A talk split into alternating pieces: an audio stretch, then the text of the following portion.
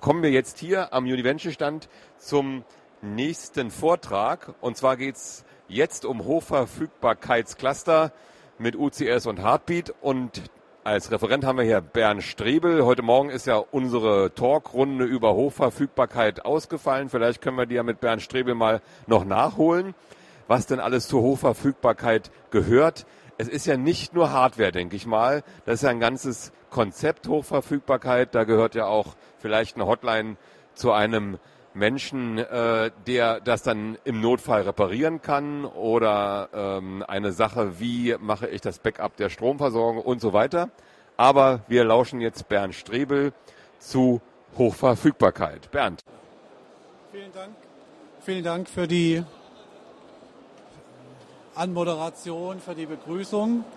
Äh, herzlich willkommen zum Kurzvertrag, zur kurzen Präsentation zur Hochverfügbarkeit ja, mit einfachen klassischen Mitteln. Äh, mit dem Univention Corporate Server und Heartbeat hatte ich mir so als exemplarisches Szenario hier herausgepickt. Äh, ganz kurz zu meiner Person. Mein Namen sehen Sie. Als Biologe ist das Thema natürlich prädestiniert für mich. Und bin aber seit, ein, seit vielen Jahren als äh, Prokurist für die Firma Digitech tätig und da verantwortlich für den Bereich Secure Enterprise Services. Ganz kurz die Agenda. Äh, geht es so von der Lautstärke oder? Ganz. Neben einer ganz kurzen Vorstellung, äh, wer wir eigentlich sind, äh, wollte ich die einzelnen Komponenten, die bei so einer Hochverfügbarkeitslösung da eine äh, wichtige Rolle spielen, skizzieren und vorstellen. Einmal die eigentliche Serverkomponenten, das heißt die Dienste, die letztendlich äh, gut verfügbar, hochverfügbar zur Verfügung stehen sollen. Dann die Möglichkeiten, Technologien, äh, die dazu eingesetzt werden.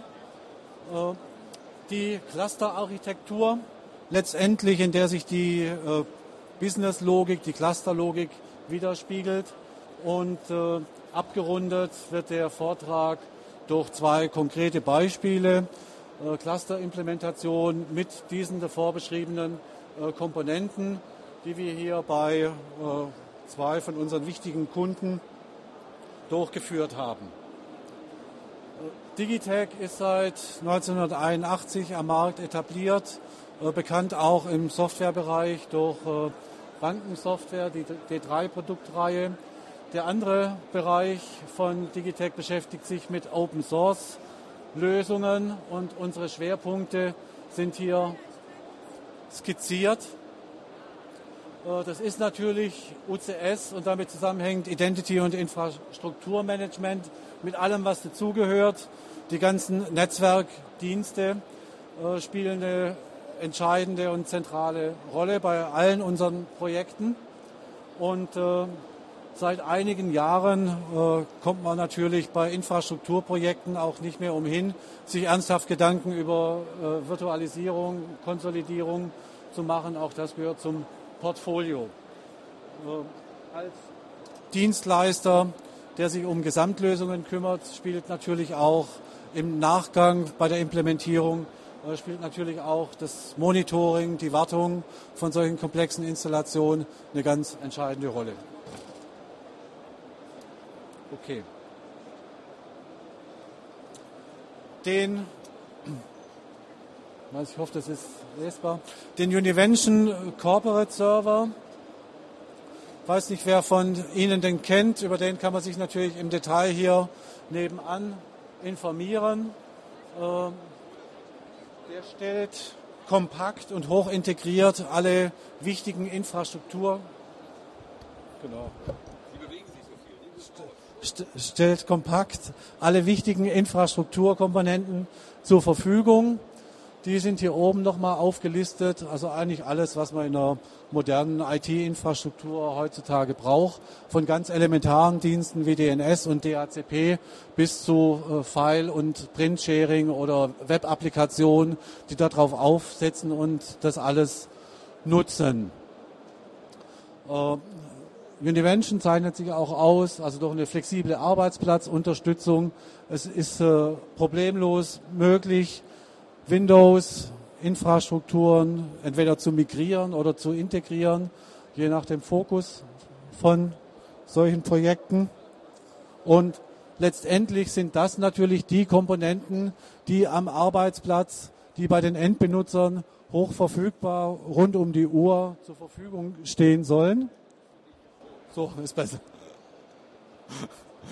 Und äh, ja, Sie merken schon, ich mache das nicht allzu oft hier mit Mikrofon. Aber darum geht es natürlich, dass Sie äh, für Ihre Klientel, für Ihre Endbenutzer diese Dienste hochverfügbar äh, zur Verfügung stellen müssen im Unternehmen oder für Ihre Kunden.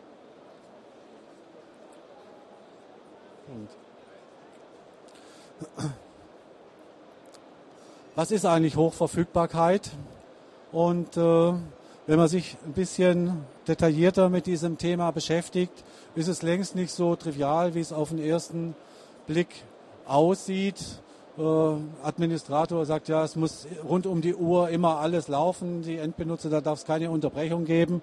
Ist aber nicht ganz so einfach, weil eine beliebig hohe Verfügbarkeit, auch beliebig hohe Mittel, beliebig hohe Ressourcen voraussetzt. Deshalb muss man die Sache etwas differenzierter betrachten.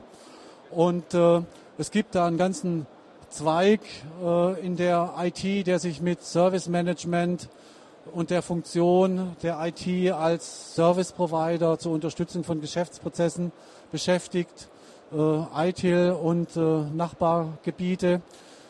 Da können wir an dieser Stelle natürlich nicht drauf eingehen im Detail und äh, vereinfachen das radikal auf äh, die Verfügbarzeit oder Aus Ausfallzeit von, von so einem Dienst. Und einfach nur, um eine Vorstellung da mal zu haben, worüber wir denn eigentlich reden. Hier ein paar Kennzahlen äh, aufgeführt. Die 99,9-prozentige Verfügbarkeit ist schon ziemlich hoch, bedeutet eine knappe Stunde Ausfallzeit pro Jahr oder fünf Minuten im, im Monat.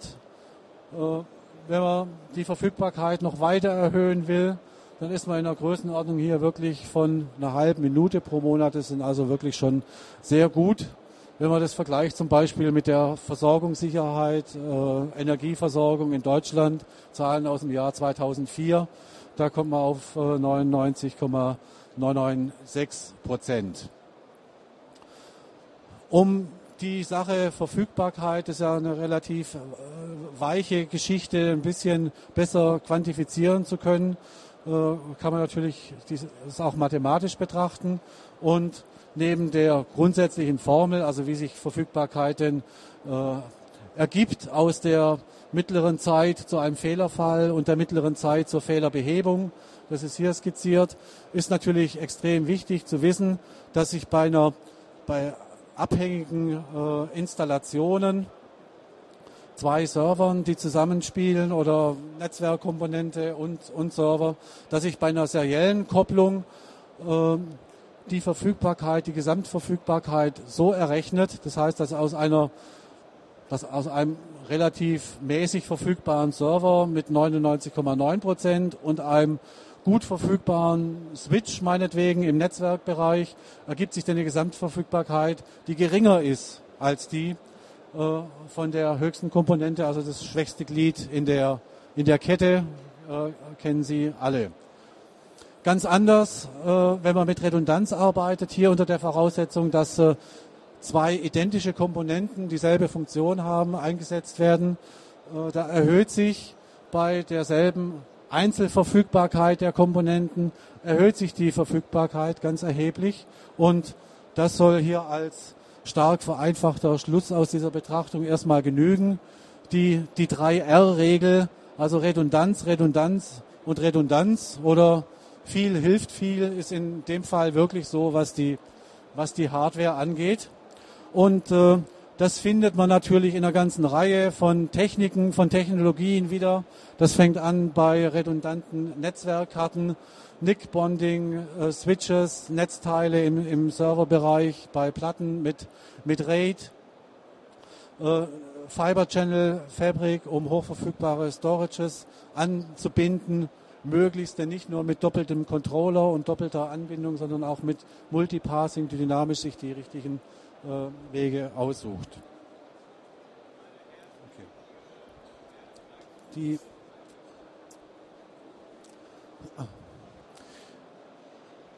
Neben äh, der reinen Hardware-Hochverfügbarkeit äh, gibt es natürlich, die alleine noch nicht allzu viel bringt, es muss natürlich von der Software unterstützt werden, äh, gibt es eine ganze Reihe von äh, ja, Techniken, Produkte oder im Open-Source-Bereich denn eher Projekte, die sich mit diesem Thema beschäftigen, äh, die alle zum Ziel haben, den, die Nutzbarkeit des Dienstes für den Endanwender zu erhöhen. Hier der Fokus natürlich auf den äh, Open Source äh, äh, ja, Pro Projekten, Produkten, äh, die sich da rauskristallisiert haben und weniger aus den kommerziellen Lösungen. So ein Hochverfügbarkeitscluster, äh, da gibt es das Heartbeat-Projekt, äh, früher unter dem Dach High Availability äh, zusammengefasst. Das äh, datiert zurück, Ende der 90er Jahre ist das entstanden, ist weiterentwickelt worden. Da kommt nachher noch ein paar äh, detailliertere Informationen dazu. Ähnliche Funktionalität bringen hier auch ein Sun-Cluster oder ein Microsoft-Cluster mit, den Sie vielleicht auch kennen. Die betreffen in der Regel komplette Server, elementare Netzwerkdienste speziell für Datenbanken. Da gibt es noch eine ganz andere Problematik, die da auftaucht. Das wird abgedeckt durch spezielle Techniken, die dann auf die Datenbank abgestimmt sind. Das findet sich natürlich auch wieder in Dateisystemen, die, in einer, die sich in so einer hochverfügbaren, geclusterten Umgebung betreiben lassen, die entsprechende Logging-Mechanismen mitbringen müssen. Und äh, ja, findet sich wieder bei den Netzwerkdiensten, die zum Teil äh, Protokoll in, inhärent entsprechende Hochverfügbarkeitsfeatures mitbringen. Äh, man denke nur an DNS, der halt redundant verfügbar sein kann, an eine, eine LDAP, die als Master und Slave konfiguriert ist. Da hängt es ein bisschen davon ab, wie sauber die, die Clients implementiert sind und inwieweit sie diese Features da da unterstützen. Aber die elementaren Netzwerkdienste, auch ein, ein DHCP, die können von Haus aus ohne weiteres Zutun redundant aufgesetzt werden und stehen dann entsprechend hochverfügbar zur Verfügung. Im äh, Extremfall, also während es hier eigentlich darum geht, einzelne Komponenten, einzelne Dienste, Server, Teilkomponenten äh, da verfügbar zu machen, gibt es einen interessanten Ansatz, der äh, zusammen mit der Virtualisierung entwickelt wurde, wo man jetzt die Möglichkeit hat, mit einem einfachen Management-Interface Server beliebig oft vorzuhalten, schnell zu provisionieren, schnell hochzufahren, schnell für Ersatz zu sorgen oder im Extremfall äh, mit Mechanismen wie Live-Migration oder wie, wie Motion äh, on the fly auf eine andere Hardware zu verschieben im, im Bedarfsfall. Wobei, so faszinierend diese Techniken hier auch sind, die durchaus auch ihre Tücken haben, die es denn zu beachten gilt. Äh, nur am Rand erwähnen wollte ich hier spezielle Ausprägungen, die auch mit Verfügbarkeit zu tun haben, aber einen etwas anderen Fokus haben. Zum Beispiel das äh, Linux Virtual Server Projekt, äh, das äh, mehr als, als Load Balancer Webdienste hochverfügbar zur Verfügung stellt oder im Zusammenhang mit parallelem Computing, High Performance Cluster. Informationen finden Sie hier unter den entsprechenden ja, Dachsites im Internet. Und immer wieder redundant, äh, war auf der vorigen Folie schon zu sehen. Äh, alle möglichen Technologien, um hardware-seitig dafür Redundanz zu sorgen. Gut. Die, ja. Bei, als äh, ja, von Haus aus gelernter Biologe äh, fühle ich mich da in diesem Umfeld natürlich äh, wohl.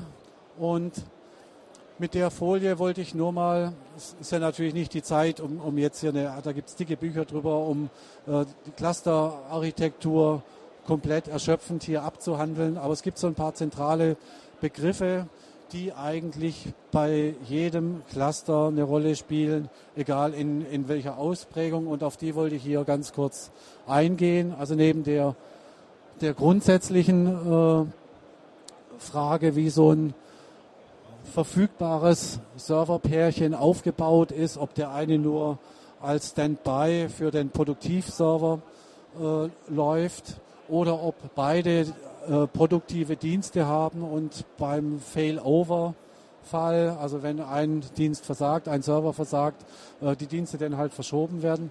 Neben dieser grundsätzlichen Frage spielen eigentlich drei Komponenten immer eine zentrale Rolle. Äh, Sie haben irgendeine Art von äh, Datenhaltung, Shared Storage, das da an, angebunden ist. Sie haben die Dienste, äh, mit einer Kommunikationsschicht. Das heißt, diese beteiligten Clusterknoten müssen sich darüber austauschen, wer, wer macht was. Also gerade hier bei konkurrierenden Ressourcen, konkurrierenden Zugriffen. Und diese Dienste sind, werden in der Regel halt transparent in einem Netzwerk zur Verfügung gestellt. Das heißt, Sie haben hier eine Schnittstelle in Richtung Netzwerk. Äh, diese alle drei Komponenten sind wichtig, alle drei Komponenten sind zentrale Bestandteile von so einer Hochverfügbarkeitslösung und alle drei Probleme können äh, Probleme machen und zwar nicht zu knapp. Also das einmal diese Schicht hier zum Shared Storage, da muss natürlich alles unternommen werden, dass nicht hier konkurrierend von beiden Knoten auf dieselben Dateibereiche zugegriffen wird und dass es da zu Dateninkonsistenzen kommt. Äh, dem versucht man beizukommen mit entsprechender Hardware, mit Switches, mit einer Fabrik, mit einer Zwischenschicht, die hier eingezogen wird und mit speziellen äh, Dateisystemen, die sowas unterstützen. Äh, ein ganz sensibler Bereich ist auch der, die Netzwerkanbindung von so einem Clusterbereich. Ähm, da ist es durchaus nicht so, dass das transparent ist und dass jede Netzwerkverbindung weiter besteht in, in einem Fehlerfall. Das hängt dann immer vom, vom Protokoll ab. Wenn Sie zustandslose Protokolle haben, dann ist es relativ einfach, einen Dienst umzuziehen zwischen den beiden Rechnern, ohne dass da ein Endbenutzer was mitkriegt. Wenn Sie eine bestehende Session haben mit allem, was dazugehört, mit, mit Sockets, mit den ganzen Serverprozessen, die dazugehören, ist es nicht so einfach, die umzuziehen. Und äh, ein weiteres Problemfeld ist die, der Cluster Interconnect, also die Kommunikation zwischen diesen Knoten. Und äh, das kann natürlich katastrophale Auswirkungen haben, wenn die ins Stocken kommt und äh, wenn beide Rechner versuchen, konkurrierend Dienste anzubieten oder auf äh, Storage hier zuzugreifen. Das sind dann die gefürchteten Split-Brain-Situationen, wo diese Clusterkommunikation gestört ist. Und äh, ja, wenn es dem Cluster wirklich schlecht geht, dann äh, gibt es eigentlich nur noch die Möglichkeiten, ihn Knoten einzusperren oder ja, sie merken selber, dass irgendwas nicht in Ordnung ist und äh, schalten sich dann selber ab. Und entsprechend martialisch heißen dann auch äh, diese Module und, und Verfahren. Oder der, es wird das StoneIt benutzt Shoot the Other Node in, in the Head, ein ziemlich dramatisches Verfahren, wo Hardware äh, unterstützt, der Nachbarknoten einfach ausgeschaltet wird. In der Regel ist er halt komplett vom Stromnetz denn getrennt. Das sind alles äh, Aspekte, die man beim, beim Clusterbau berücksichtigen muss. Ganz kurz, ich weiß nicht, inwieweit Sie hier äh, vertraut sind mit äh, dem Softwareprodukt, zentralen Softwareprodukt, mit dem sowas in der Open Source Welt realisiert wird. Äh, das ist Heartbeat, geht wie gesagt zurück in die 90er Jahre. Äh, Im Moment aktuell ist die Version 2. Bei dieser ganzen Evolution, ich will jetzt da nicht im Detail drauf eingehen, ist jetzt auch gerade in aktueller Zeit sehr komplex geworden. Hat sich herausgestellt eine Modularisierung, also von einem monolithischen Heartbeat, dass alle drei Komponenten die Konfiguration, den Cluster Interconnect und die ganzen Hilfsprogramme in einem vereinigt zu unterschiedlichen Modulen.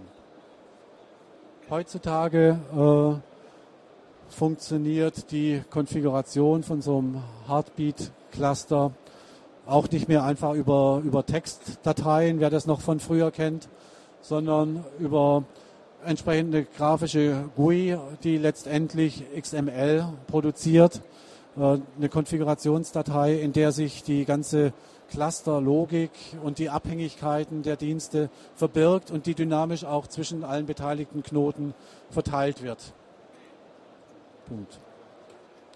Mir etwas konkreter zu werden und zu zeigen, dass äh, so eine Clusterlösung mit einfachen Mitteln, also wir reden hier wirklich von einfachen Mitteln, Open Source Komponenten, Univention Corporate Server als äh, äh, Betriebssystem-Variante, um Ihnen zu demonstrieren, dass mit, mit einfachen Mitteln hier eine hochverfügbare Lösung implementiert werden kann, die durchaus äh, ja, professionellen Anforderungen gerecht wird und auch in einer Business-Critical um, Umgebung da Bestand hat.